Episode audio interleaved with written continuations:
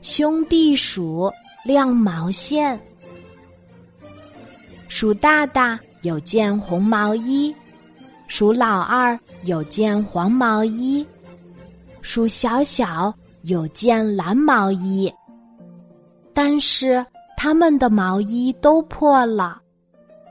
三只兄弟鼠坐下来开会，鼠大大说：“看来我们的破毛衣都过不了冬天了。”鼠老二说：“嗯，得想个办法。”鼠小小说：“对，得快点儿想。”会开完了，三只兄弟鼠有了好办法，他们把毛衣。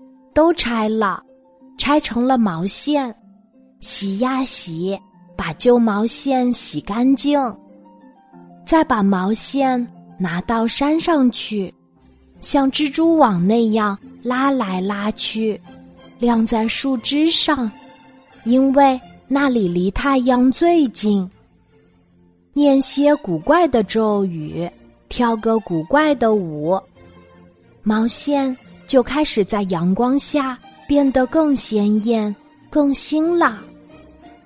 鼠大大说：“有了这些毛线，看来我们能过冬了。”鼠老二说：“得用它织件新的。”鼠小小说：“对，得快点儿织。”他们下山的时候，看到一个没有毛衣穿的鼠妹妹。站在那里，好像很冷。三只兄弟鼠朝鼠妹妹看了看，又一起回去了。三只兄弟鼠都在自己的窗口织毛衣，织呀织呀。第二天，三只兄弟鼠都把自己织的新毛衣拿出来看。鼠大大说。我不小心织错了，织成了一件女士毛衣。鼠老二说：“我也不小心织错了，织成了毛裤。”鼠小小说：“我更错了，我织了一顶帽子。”三只兄弟鼠都觉得不能穿和戴，看来只好送给鼠妹妹啦。那就送给鼠妹妹吧。穿上了毛衣、毛裤，戴上帽子，鼠妹妹多漂亮呀！三只兄弟鼠来到鼠大大的房间，抱在一起取暖。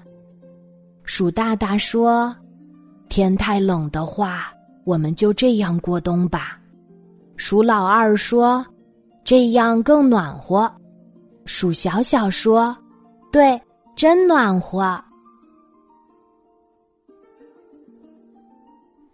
今天的故事就讲到这里，记得在喜马拉雅 APP 搜索“晚安妈妈”，每天晚上八点，我都会在喜马拉雅等你，小宝贝，睡吧，晚安。